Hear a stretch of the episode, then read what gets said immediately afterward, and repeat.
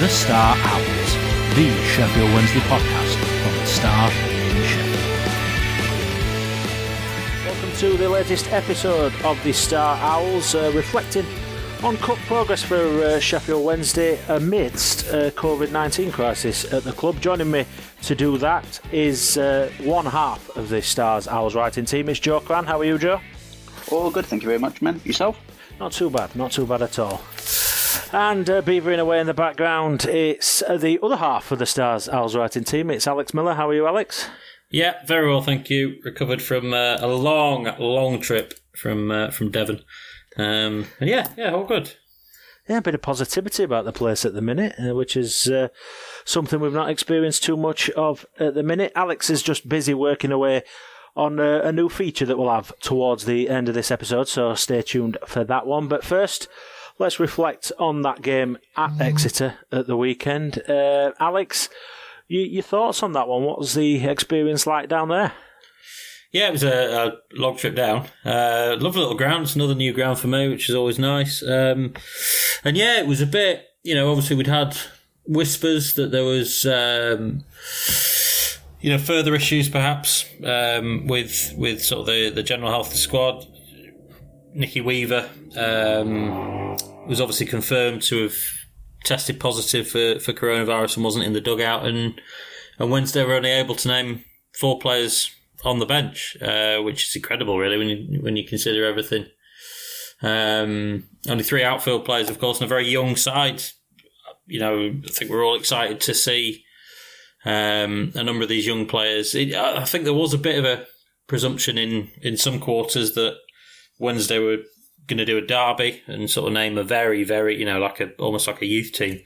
Um, obviously that that wasn't the case. They had you know a couple of Scottish internationals, Adam Reach, you know, Kadeem Harris. They had some some uh, some elder statesmen in there. But uh, yeah, really, really impressed with with the young players. I think Liam Shaw's the man that's getting all the or the boy that's getting all the um, attention, and rightly so because there were a couple of really standout moments there. Um, but you know, Ryan Galvin, Kieran Brennan, just absolutely outstanding at the back. You know, came through the first ten or fifteen minutes. You sort of sat there and uh, Exeter had a a big lad up top, Ryan um, Conway. Ryan, yeah, Bowman. that's right. Bowman, Bowman. Thank you, Joe. That's Ryan Conway is the uh, derby writer for the Athletic. Oh, he is. He is. Good point. Uh, who who basically set about, you know, trying to bully, you know, the three young lads at the back and sort of off the ball and stuff. Um, was sort of using all the dark arts that he's picked up from, you know, life in, in the lower leagues and, and in non-league football. And as I say, in the first 10, 15 minutes, you're sort of looking at it and you're thinking, oh, could be a long afternoon, this. Um, but they just grew into it and they were, they were fantastic, all three of them. Um, really sort of did their bit for, for academy football. There's been a lot of talk at other clubs, isn't there, about how some of the younger sides have got on um, in, in the FA Cup and, and Wednesday. You know, the young lads really held up their end of the bargain. Yeah, this is it. I mean, the, these players are some of them have uh, certainly a fair way off the first team level. You know, this is not just dropping down into into lads that have been on the bench regularly or, or, or even sporadically through the season. You, you're looking at lads that are making a quite significant step up due to this uh, current crisis and performing really well. You know, it's it's. Like the, it, it was reflected, I think, in the um, in the in the Chorley Derby game, just how much. Like the, the, probably the standard that uh, the, the, careers that the Chorley players had had are probably some of those players that they played against who, are currently with Derby. They they might end up having better careers than the, the young Derby lads go on to, given the the manner of the churn of that age group as well. So for for a, a young group of players to step up so successfully, um, and who knows what's going to happen to them in the future, it's a real real positive. and I think it's. I think it's just been exactly the the sort of event, the sort of day that that Wednesdayites have needed for a while. Something a bit, something really positive and something to be cautiously excited about. Uh, to- It's fair to say, but excited about, and and you know. Something to cling on to. It's, it has. We've we spoke about it so much over the last few years on, on this podcast in terms of the lack of players coming on that coming down that production line to to see players coming in from way down the, the, the sort of age groups and making uh, an impact and a positive one at that. It's such a boost, uh, I think, for, for everybody. And as you mentioned, um, Liam Shaw, the standout among the group. What did what did you make to Liam, uh, Joe? Yeah, he was brilliant. I think he's he seems to be getting he seems to be getting better every game. You know, he's he's a sort of player that because of his you know purely physical attributes, he's he is very suited to the championship. Um, but to coin the, the cliche, he's got he's got big uh, good feet for a big lad, and you know there was, there was one sort of Zinedine Zidane esque turn in the little bit of a roulette, and then he pinged one out wide, and um, I think that's the the thing for him is that because of the way that he's played, you know, Tomo's spoken about it, the, the, fact that he's you know he's played defensive mid, he's played midfield, he's played centre back, he's played up top.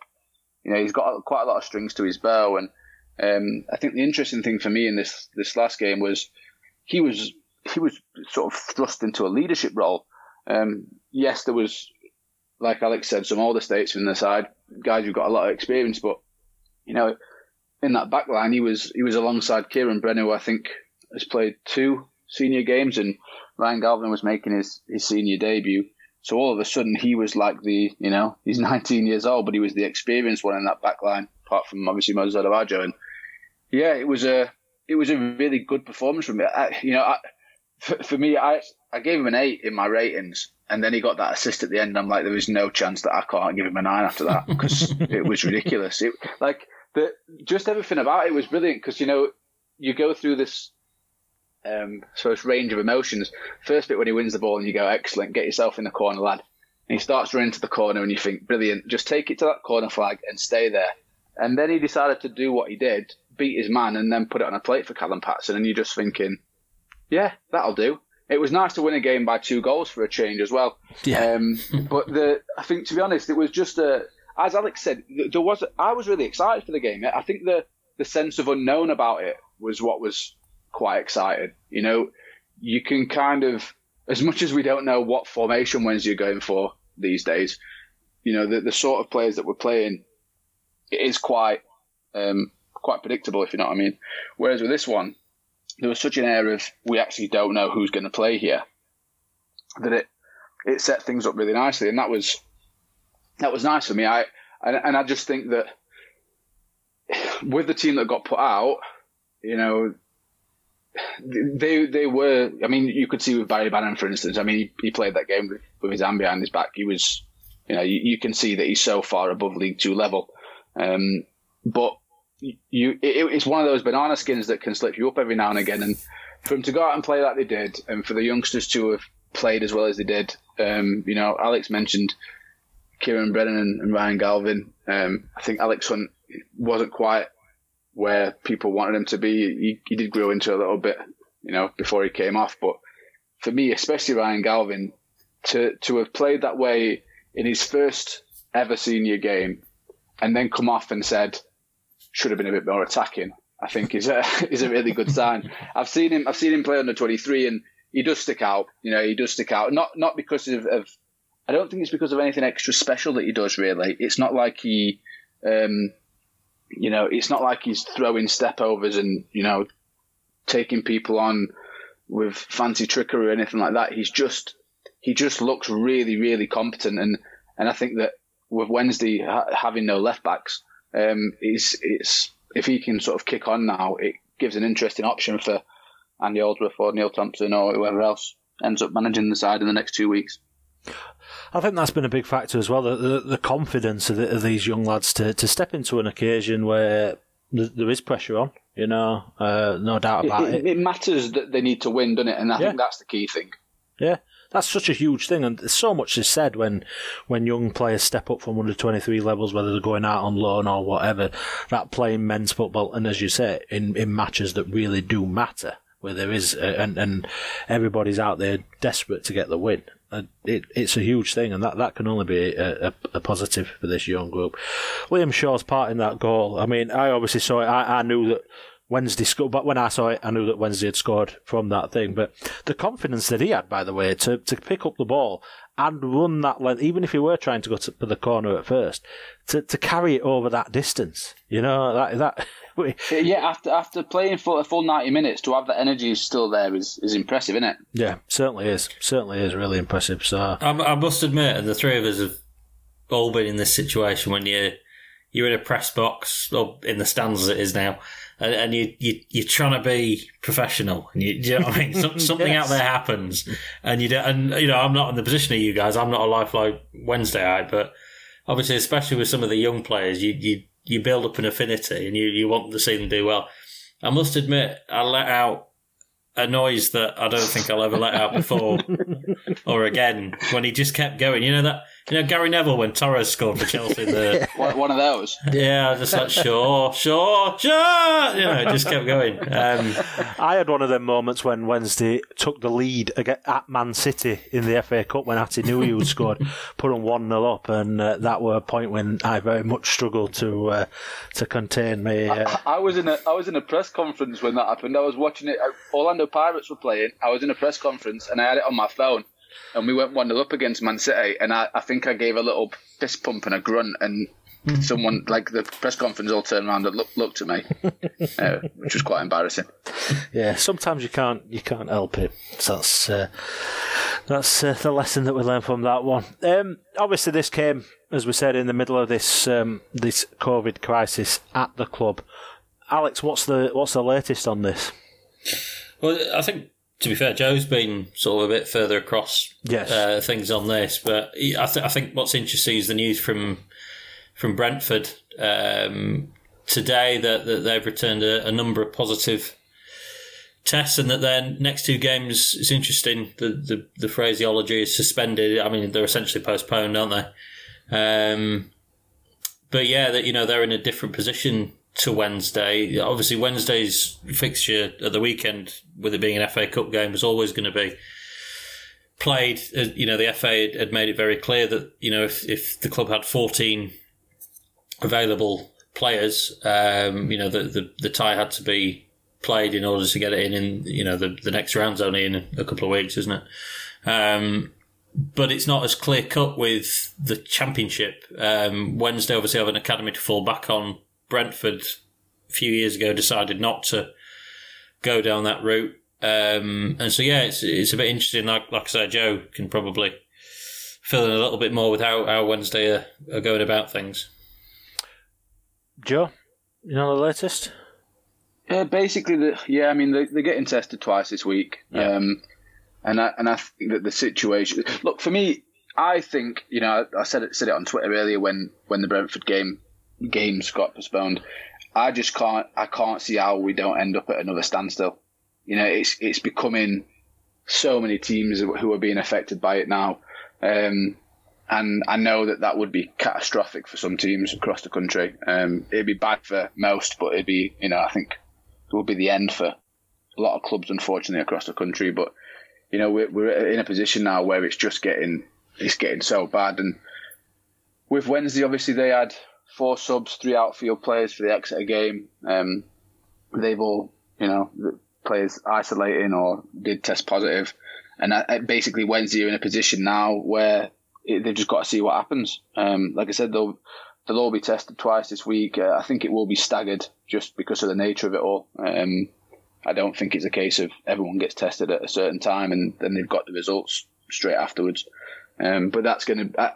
I would think that with everything that's going on, obviously nobody wants games postponed, um, especially not the league. Um, but I think it's going to a decision will only be able to be made later in the week when when Wednesday know exactly what they're dealing with. But I think you've also got to consider the uh, the Coventry perspective as well. You know, they they will look at the game and they'll they know because it's been obviously news all over the place. They'll know the situation that Wednesday find themselves in. Um, and they'll want to know 100% about what's going on because they want they won't want to put their players at risk. So, um, yeah, I think it's definitely going to be a, a, waiting game over the next few days. But you know, obviously uh, it's it's people's health, so I, I don't think it serves a purpose to really name names. But you know, you, you, you look at the team that Wednesday put out, and there's a lot of players that you would you would expect to start that game. So, you know, I think that the whether whether Wednesday are in a position to field a side or not, um, we'll only find out later in the week. But it would seem a shame for me to have, I suppose, the Wednesday effectively be punished for having an academy. You know, Brentford don't have an academy, so they can cancel their game and, you know, it's fine. But Wednesday, you've got two massive games coming up against Coventry and Wycombe, um, end up playing, you know, the, a load of 17, 18, 19 year olds just because they've got them available. Um, and, you know, it also jeopardises the, I suppose, the integrity of the league because we, we, we know what's happening in the, Football League in the last few years. And, if uh, if Coventry beat a, a, very very young, very inexperienced Wednesday side after Wednesday have, have tried to get it you know get it postponed because they haven't got enough players, and the EFL says now, uh, and then Coventry stay up by two points at the end of the season, we know we know that third bottom teams come knocking, and you know you don't want to be in that situation. Now the the FA Cup and, and the, the FA stance on on how whether the, these games going ahead. Uh, as long as you've got 14 available players and uh, you have you would have to take them from your from your youth system if if uh, if required. That's kind of muddied things really because they, it, that's not been the case with, with the EFL, and that was already. Well, it's, they're singing from completely different hymn sheets, aren't they? I mean, completely. You, you look at the FA Cup, and, and I think the other difference is that the FA Cup, especially, I mean, you know, me and Alex obviously, you know, we see a lot of the, the sort of general mood that goes off with Wednesdayites, and it kind of felt like if they play kids and we get knocked out, it's fine. Mm. You know, it, served its purpose. Um, they've had a bit of a run out, and we're not going to win the FA Cup anyway. But if you have to play Wycombe and Coventry and you lose both those games because you're playing a team with an average age of 19 years old, and then you get relegated because of it, that's that's a big deal. That's not mm. just getting knocked out of a cup that you're not going to win. Yeah. The thing, the thing is with the with the EFL, it's not been clear all along and and you can and, and this is not just from the outside of clubs and, and, and looking at it. Clubs themselves clearly don't fully understand exactly what the situation has to be for them to be able to request a postponement. Yeah, they made they made Rotherham play, didn't they? Yeah. The um, they, they didn't the, made Rotherham play. There's been other clubs we saw. I think it were Lincoln and Wimbledon last week where they said they felt compelled to play their game because despite concerns, and, and that's happened a, a few times. So, but then you get other teams who have had a perfectly comfortable relationship with the EFL and, and in terms of feeling that they could call three and four games off at a time and been able to do it. So this... on the plus side, Wednesday have got a really good relationship with the EFL, so we'll be fine. I'm sure they'll be calling on the on the friends, but yeah, this this FA Cup thing's just completely skewed it because the people, if, if Wednesday were to turn around and go, well, right, we've we've we've not got any any fresh cases this week, or well, we have, we're the, uh, we've, but we're still missing a fair few players for for quarantine reasons and things like that. So we're not going to be able to play it. Well, Coventry would be well within the rights to look and go, well, you played last weekend and you beat Exeter two 0 a team that's doing all right in League Two. But so we'll have to wait and see. On, on that point, Joe, is there um, any sort of indication of um, whether the quarantine period, the, the isolation period of these players and staff that have been in isolation, will that be up by the weekend? I think I think it's very much case by case, right? Because it depends on when people tested positive. It depends on you know when they got the results back, who's been with who, all that kind of stuff. So, like I say, I just think it's a very. I do not envy the team there. By the way, you know, it's a logistical nightmare to try no. and figure this out. Um, but yeah, I think obviously Middlewood Road's still closed. Um, I know the youngsters have they've been training at Thorncliffe. Uh, under 23s and the 18s have been at Thorncliffe. Wednesday Hillsborough's open, you know, for, for the players if they want to. It's been deep cleaned, all that kind of stuff.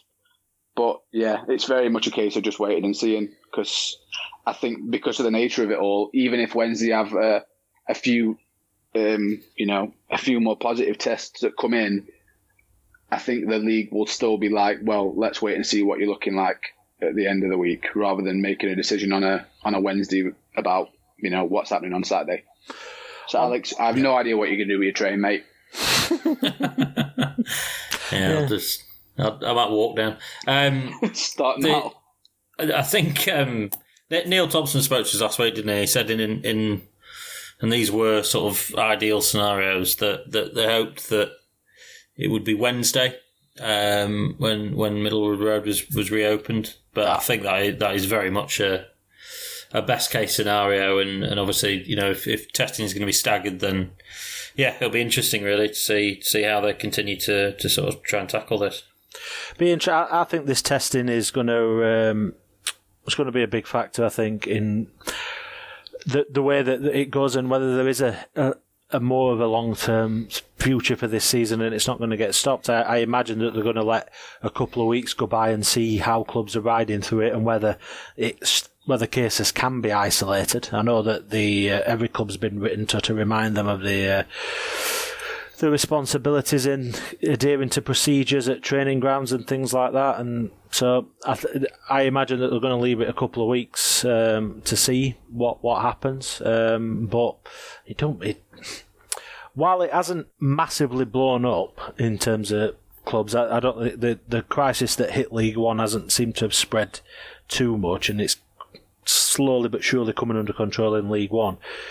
It's still very precarious, isn't it? The uh, the, the situation, and, and obviously this is obviously within football's own microcosm, within the wider society, the, the situation is getting more and more desperate. So, will be very interesting to see what happens. I think for me, the the pressure that's being put on by the fact that the Euros are still planned to go ahead in the summer, and obviously things could be drastically different by then, but it's putting an awful lot of pressure on domestic football to stick within a within a time frame and and not extend the seasons that they are. When I don't know about you, Alex, but I think extending the season at least by a month would be would be massive.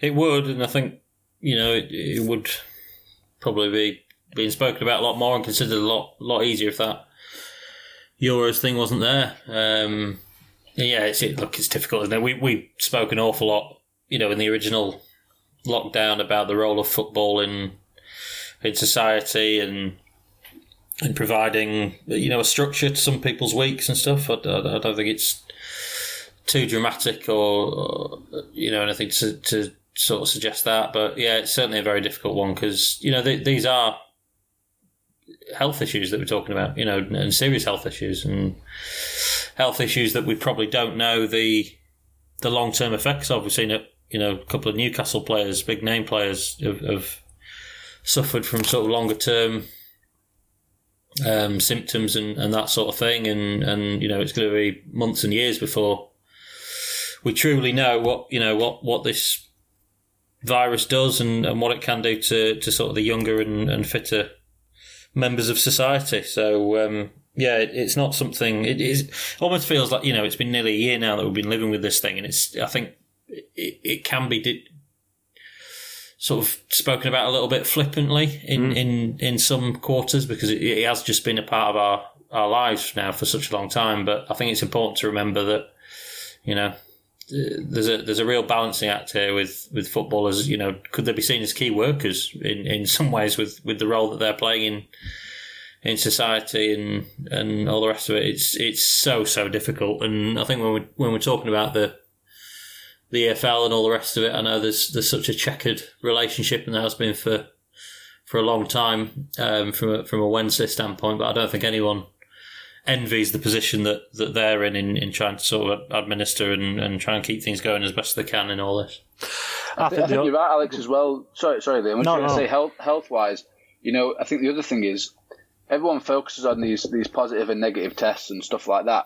But if you're if you're tested positive, even if you're you know asymptomatic or even if you've just got like a little bit of a cough or whatever, it's kind of like there's a pressure on you to, you know, if you test positive, if you test negative a few days later, um, once you've got through it, it's like, well, get on the field on Saturday then. We need you. Um, you know, and there's, there's such a pressure to get these games done that I think sometimes just because you are um, negative and allowed to play, it might not be the best thing for you health wise to do so. No, no, it's it's going to be so interesting to see how it plays out. I think the only thing the EFL could, I think, if there'd have been a, a strict thing from the um, the um, the EFL in terms of this is what's going to be required for a game to be postponed. This, you know, and all those kind of things. Then it, it that probably would have made it clearer. But as you said, there's some sympathy with them for, for trying to administer this. Um, in terms of um, player availability for the weekend, obviously COVID aside, if if that wasn't a factor, are there going to be any players back available that, that, that were struggling before this crisis, uh, Joe? I think Josh Windass is obviously he's touch and go. Um, you know, he picked up a an injury in that Derby game, I think it was. Um, obviously, Dominic Iorfa's not going to play again this season by the sounds of it. Um, yeah, I think Josh is the only one that's sort of on the on the cusp. I might be missing anybody. Is anyone you can think of, Alex? Well, Westwood and Dunkley, I think were. Oh, of course, were, yeah. Sorry, I'm forgetting down, about yeah. those two. Yeah. Um, and you know, there's this question of Julian Börner's. I don't think Luongo is going to be back. Uh, Börner's is obviously a, a, head injury, and so there's you know they're, obviously being very very careful about about that. Um, but yeah, Dunkley, Dunkley and Westwood, the other two, they sort of had um, minor-ish muscle issues. I think Westwood with his flare up in his groin again, and, and Dunkley was of a, a small uh, hamstring issue. So um, yeah, hopefully um, those two will be back because obviously at the at the back, you know, there's there's Joe Wildsmith that's a very capable deputy, but being thrown into a you know a, a championship game, um, as we saw on Saturday, the the other options are, are very inexperienced. So Dunkley would certainly be a, a big big bonus if he could come back. Before we get on the onto the lovely issue of the uh, the new manager and the, all the rumours and all things surrounding that. I've Got to touch on the uh, the piece that, that you did, Alex, uh, with uh, Declan Thompson's dad. Uh, must uh, divert everybody towards that one if if they've not seen it. That was what a great. Great story and w- really well handled by yourself as well, getting a, a, lot more detailed on that than the the just the video on the on social media. But that were quite an enjoyable piece to do.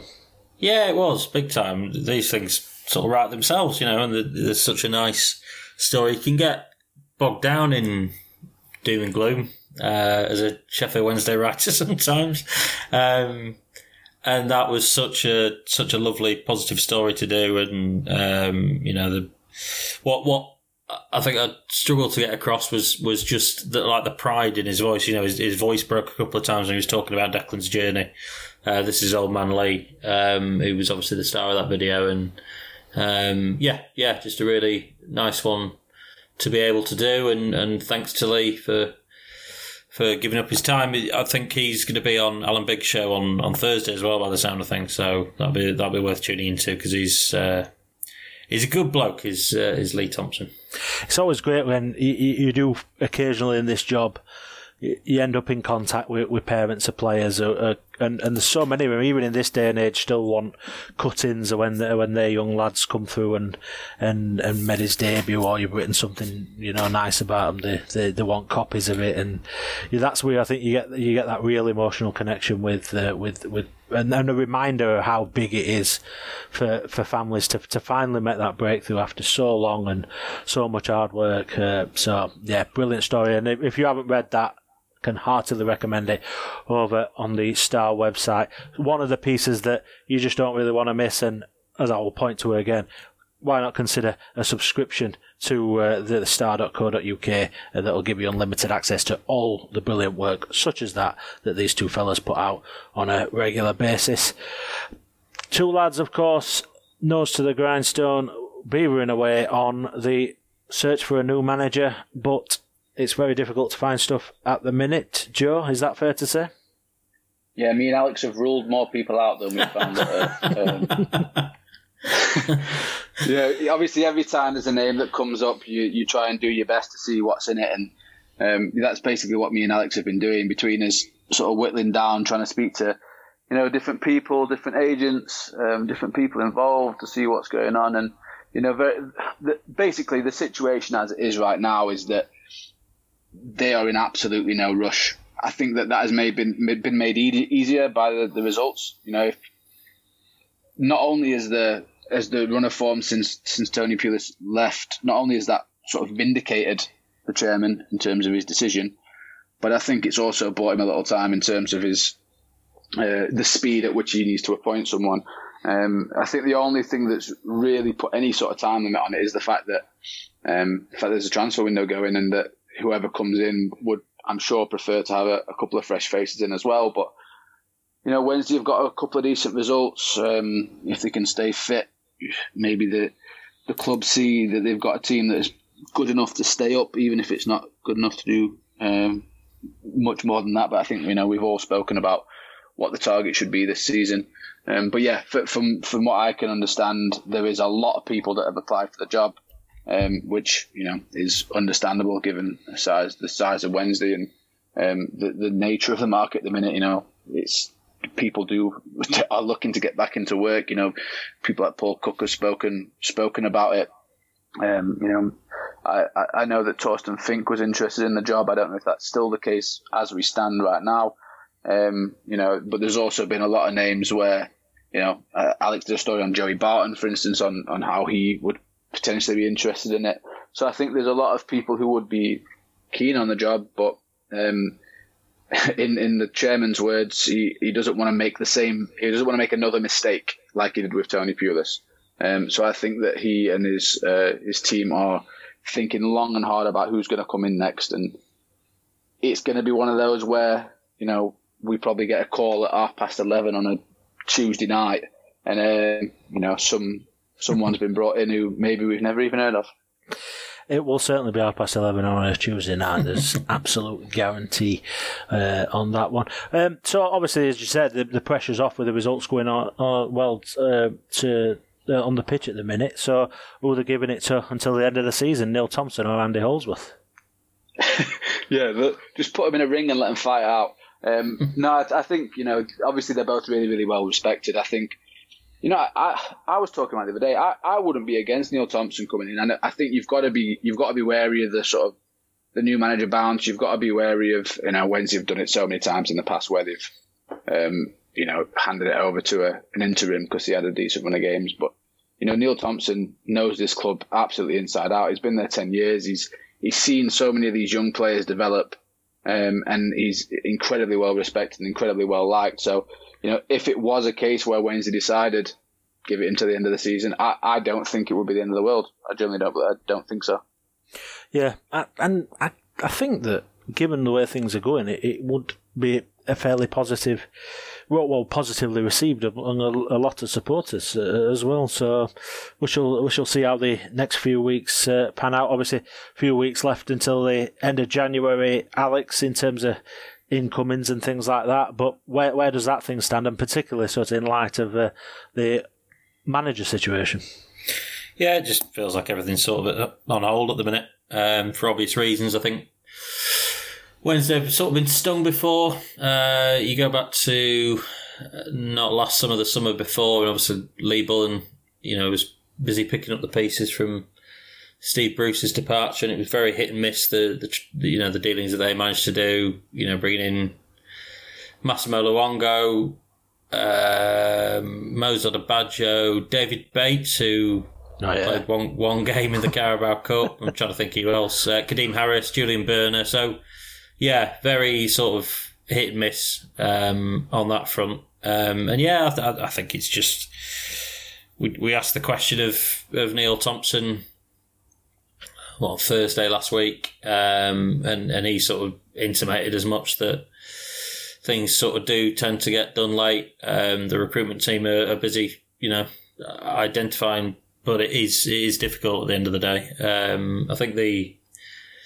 the other side to this is the contract situation. We know that Barry Bannan, Tom Lees, and Adam Reach have been offered contracts. There's there's more players, you know, first team players, the likes of Kadeem Harris, Joost van Aken, the young players, Liam Shaw. You know, there's there's some big names really that they, they want to get nailed down, and um, yeah, you just you just wonder a little bit. You know, I'm not I'm not being alarmist or sensationalist in sort of saying that these are deals that they'd like to have have done and and got sorted and, and signed. Um, you know, it's it was this time last year that we were talking about the likes of Steven Fletcher and Morgan Fox and how you know they're deals were, were not yet sorted, but nothing to worry about because both players want to stay at Sheffield Wednesday, and, and obviously we know how they sort of happened, albeit with some very unprecedented circumstances wrapped around it. But um, yeah, I, I, I, think from from that point of view, Wednesday, as I say, I would prefer to get these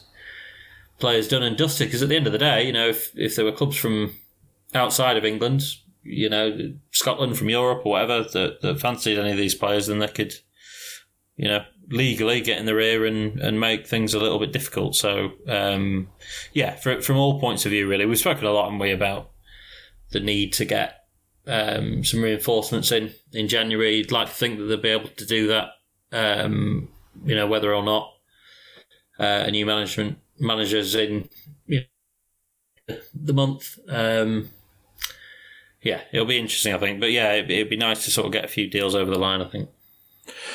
Certainly would. Certainly would. The um, the cup draw, of course, uh, as we round things off, uh, a, and a decent tie draw for for Wednesday in the next round. Yeah, me, me. As soon as the draw was made, me and Alex messaged each other almost at the same time, saying, "In this one, then do we have to fight about it?" Because um, obviously Goodison's a, a, nice little nice little trip, but yeah, no, it's. Uh, I, I I think for, for me, looking back, I did a piece today on sort of Wednesday's history with Everton because I always always felt like we played them a lot. You know, when I was growing up, um, and I checked, and I was right. We did play them a lot when I was growing up, but we only, we've only played them like twice since we got relegated from the Premier League. Yeah. Um, so it's nice, and we haven't played them at Goodison since then either. So it's yeah, it's a, it's a good draw, and obviously they're doing doing really well this season. It's just again, and, and I say this every time there's a ground on the horizon, uh, every time, basically every time either me or Alex go to games, it's just it's devastating. There's going to be nobody there. Like Everton's such a nice away day, and it would have been great to to go down on the train and you know see the Wednesdayites singing along and knowing that because it's a Premier League side, even if you lose, people come home and it's all right, and everyone's still having a bit of a party and it's going to be very sad. Um, as much as it's yeah, as, as, much as I'm looking forward to going through there and getting to a Premier League ground and stuff, it is really gutting that there's you know that I'm basically going to be on my own. It is really like obviously as I've mentioned a lot on here. I, I covered Doncaster Rovers. They've drawn West Ham away next round, so that's quite exciting. I've not been to the Olympic Stadium, but you realise straight away as as you only have to look on Twitter that supporters are, are, fairly excited by the draw and likely to be able to watch it, but it's it's took something away massively the fact that they can't go. And and Rovers have got a carrot of either Liverpool away or Manchester United away in the in the fifth round if they manage to beat West Ham. And and again, it's the same thing. What what an unbelievable occasion that would be. But it, it's just going to take so much away from it. The fact that supporters aren't going to be allowed to do that. I think the FA at least Cup's... when Donny Rovers and, and, Wednesday get to Wembley and play each other at Wembley, then all three of us can go. I reckon yes. we can sort that out. I think we'll be all right for that one. I think we'll certainly be all right for that one. Um, but yeah, it's. Uh, I think the, the lack of fans has, has hit the um, the FA Cup fairly hard this season. Um, I think it's needed some very, very special stories to, to capture the imagination. The, the, the Chorley one being the being the big one, but can you imagine how much more special that would have been had there been people inside the ground and not congregating in too large numbers outside it as the teams turned up? But um, well, uh, yes, we'll think. But that's uh, that's that's going to be a decent occasion for Wednesday. I, I, can remember going over to Goodison as a supporter myself. Uh, the day that Paolo Di Canio scored that incredible solo goal that uh, we've we've shared on social media because how can you not? What a special special occasion that was! Uh, what a what a goal! Uh, but we're going to go now, and it, it, links us in with our, our brand new feature. And for this one, I'm going to hand over to uh, Alex. Yeah, thank you, Liam. I, I feel like this is. Uh, first day of a game show. I feel like Joey Tribbiani. welcome to Bamboozle. Um, yeah, so something that we're going to sort of do on uh, the Tuesday podcast every week now. We're going to play a little game. We're going to use the fact that uh, Liam and Joe, the uh, the esteemed colleagues in assembly here, are lifelong Wednesdayites, and when uh, I'm going to choose a, a, classic game from Sheffield Wednesday's past, uh, and they're going to take it in turns to name a player that was involved that day. So we will accept the substitutes that came off the bench. If they're an unused sub, gentlemen, you uh, you are out. We'll give you one incorrect answer. On your second incorrect answer, you're out. And I'll keep a tally of the scores um, throughout the series um, and the season, and we'll see how we get on as we go. Is everything clear, chaps? Yes. Apart from my memory, yeah. Yeah. so, um, in oh, obviously the, the listeners can play in as as well, so uh, do get involved. They'll be better than me. uh, so yeah, we, we're going to go topical. We're going to go for Sheffield Wednesday's last win at Goodison Park. Last win over Everton, the fifth of April, ninety nine, a Premier League game. Uh, I can tell you that uh, Sheffield Wednesday legend Francis Jeffers gave Everton the lead um, 12 minutes in, uh, and uh, Wednesday went on to win 2 1. Um, so, uh, hang on, I'll get myself a Does coin. naming Everton players count? No, just just Wednesday. Damn it. I, I remember Just Marco Wednesday. Materazzi had an absolute shocker. Uh, so, uh, Liam, seeing as you're the host with the most, heads or tails? Heads. This is It is a head. some like, Ooh, yes. Yes. It is a head. Yeah, Liam, when, in the edit, you're going to have to put some uh, who, who wants to be a millionaire over the top. So, so Liam, you uh, you won the toss. Would you like to go first or second? I'll go first. I'll go first. Yes. And I'm going to say Benito Carbone. Benito Carbone is, of course, correct. He scored two goals that day. Joe Crann, it's over to you. He likes scoring against Everton. He scored a couple of season before as well, I think. Um, I'm going to go. So there's some that I know were there, but then then afterwards I'm just going to guess players from this era and era that know, but it's right. Um, I know Andy Booth was there. Andy Booth definitely played that game. Andy Booth did play that game, played up front with Benito Carbone, Mr. Hoden. Oh, see this. Uh, as I was saying before we started this, this is where the getting up there in age blurs things into into one. I am going to go for Pavel Srníček. Pavel Srníček. Now, obviously, there was a battle in the net at that point between Pavel Srníček and Kevin Pressman. You should write Liam's a book gone for- that. Liam's, Liam's gone for Pavel Srníček. And he's correct. Pavel Oh. Did get the nod in goal that day at Goodison. Uh, Alex, are you doing this for like dramatic effect, or are you looking at? Are you checking? No, no, I'm doing- I'm I'm, doing- getting nervous. It's brilliant. it's absolutely superb. So we've had Benito Carbone, Andy Booth, and Pavel Srníček. Joe Crann, your honour, sir. I'm going to go Wim Jonk. Wim Jonk did play in the middle of midfield. That were a gamble going for Wim Jonk being fit and available to play. Yeah, I, I, I like I said, I'm kind of at that point now when when I'm just naming players from that era and hoping that they're there. Yeah. Mr. Hoden, over to you. I am going to go, and I'm nervous about this one. Emerson Thome. Emerson Thome. Ba-da-ba-dum-dum. He is in the middle of midfield. Uh, sorry, in the middle of defence. he did play, he did start. Good. Over to you, Mr. Crann. I'm not sure if he was captain at this point or not, but Peter Atherton.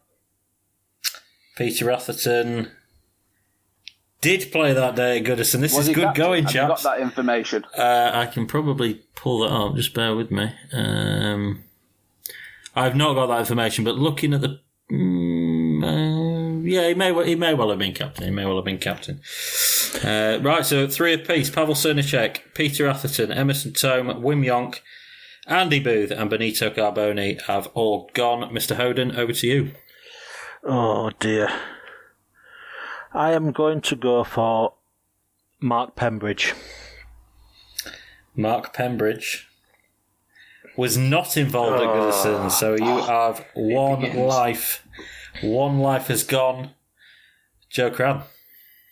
Uh, um, uh, walking in a Rudi Wonderland. Peter Rudi. Petter Rudi did play. He started the game. I'm guessing in the middle midfield with uh, with Wim Jonk. Uh, Liam Hoden I've now. Ever seen on a footballer? Liam, you're you're on a tightrope, mate. One more incorrect answer, and you are Gonski. That Peter Rudi was going to be my next suggestion. Ah, and I nearly went for him over uh, Mark Pembridge.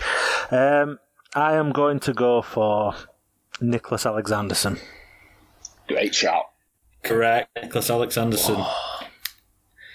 So there are one, two, three starters remaining, and two players that came off the bench. Joe Crann. Um, so this is a risk because I don't remember what year we signed him, and I, I know he had injuries as well. Andy Hinchcliffe. Andy Inchcliffe played at left back against his former club. Excellent. The lives of Mr. Crann remain. This is very good going, chaps. I'm very impressed with this. Uh, Liam, We, again. we, we're setting a we're setting a high bar here, and it's all down after this. Oh dear, dear, dear, dear, dear. I am going to go for, and I, I think this is wrong. I think this is wrong. Gerald Sibon. Eh-eh. Nah, Liam Hoden is out. No Gerald Sibon. too early, I think. Um, yeah, that would. Yeah, I think so. Um, so yeah, you've got two starters remaining and two off the bench. Uh, I can reveal that one of them is a centre half played in the middle of defence with Emerson Thome. If, if either you want to jump in on that one, Oh, is it who was sat behind us at the game the other day? Jon Newsome. yeah, your friend of mine, Jon Newsome, No. friend friend of the podcast, um, and then a midfielder, uh, Northern Ireland international, I believe. No idea. Oh, um, oh, oh God, C- Crystal. What Chris- are you doing over there? It's not Danny Sonner, is it? It is Danny Sonner. Marisona. Um, Chris, Chris would have never. Chris Alt would have never forgiven us for not getting that one. So. don't, don't play this podcast for him. And then off the bench, um, Philip Scott came on for Nicholas Alexandersson, and Richard Cresswell came on for Benito I Carbone was for trying to standing think- ovation. I was trying to think who the um, who the who the striker would have been. You know, if a striker Gen- genuinely, I do not remember Philip Scott. He was one. He the the three lads that came down from Scotland: Simon Donnelly, Phil O'Donnell, and Phil Scott came around about that time. Another player signed to a very long contract and paid a ridiculous amount of money for the time, who contributed very very little to the club, like the other two. At least we grew out of that. Scottish. yeah. Lessons learnt. Lessons learnt. I am. So, yeah. I'm, I'm. I'm disappointed with that from me because uh, remind people, Joe, how old you were when that game took place. I was nine. Yeah, I was uh, 15 then, so really I should have. I think I actually think it's better being younger, for, to be honest, because I think the difference for me is that was like my, you know, that was my formative years as a Wednesday. Really. yeah, so I- I, think that they, they those players are players that I were, were the first Wednesday players that I um, supported. But there's loads like that I, I I figured were a bit too late, like you know, Des Walker and. Um, I think obviously Pressman. I, I knew Pressman hadn't played because I actually I, I watched the highlights and I saw, and I saw Check get scored past by Jeffers. But like Richie Humphreys and Lee Briscoe and people like that that I, I thought were possibly in the side. Yeah, yeah. I, th- I, I get what you mean about the, the kind of age thing because I think if you rewound it to about 1993 uh, and, and that era, then I probably would have been a bit more. Uh, We'll get there. Yes. We have many. We have many to go through. I, I'll, I'll tell you what, that is that. I like that feature. I don't know what the listeners think, and feel free to let us know what you think. this but- is for us. yeah, yeah. I just enjoyed that, and I and I do like the uh, the uh, the hosting uh, style of uh, of you, Alex. Uh, the, the, the winner the winner has to the winner get dinner bought for him by the other person, either either in person or just a delivery if we can't go out. Go send delivery. At the end of the season. Yeah, so that, that is 1 0 to Joe Crann. Um, and yeah, Liam, back to you. I'm, I'm going to get, like, he Wants to Be a Millionaire lights and stuff in my flat. And, and I appreciate this is an audio, you know, way of doing things. But I don't care. I just need it for myself. I'm, I'm going to get a sparkly jacket on and all the rest of it, you know. Get That'll some be- cards out. This will be a brilliant thing once once supporters are back at the ground because we could even commandeer a couple of fans outside the game, uh, outside the ground before a game one time and get them to play this, or, or when we get maybe into a pub where uh, at some point in the very distant future, no doubt. But no, I think I think there's some definite legs in that one. I uh, very much enjoyed it, even though I came out on the losing side. But that's pretty much it for this episode of the Star Owls. Make sure you let us know what you thought of the game and your general thoughts on uh, everything Sheffield Wednesday at the minute. Uh, make sure you, of course, that you stay tuned to the star.co.uk for all the latest uh, news, views, and analysis on all things Wednesday. Uh, and as I say, while you're there, why not consider that subscription? There are all the details up there, but again, unlimited access to the brilliant work of these two fellas. Uh, reduced adverts on the uh, on the subscription site as well, which I know some of you will be delighted about. But uh, for now, I'm not going to promise that we'll be back later in the week because things are very difficult at the minute with the lockdown and homeschooling and all that. I, mean, I think I promised last week and we, we couldn't quite deliver it, but we will endeavour to bring you two episodes a week. Uh, and so hopefully we'll be back Thursday uh, or at the very latest uh, Friday this week. But very, thanks very much for joining us on this occasion. I've been Liam Oden and thank you very much to Joe Crann and Alex Miller as well. We shall speak to you again very soon. Take care head over to thestar.co.uk for all the latest news, views and analysis of all things Sheffield Wednesday. Follow us on Twitter at the Star Owls or search on Facebook for our dedicated Sheffield Wednesday page. And remember, you can subscribe to this podcast on Apple Podcasts or wherever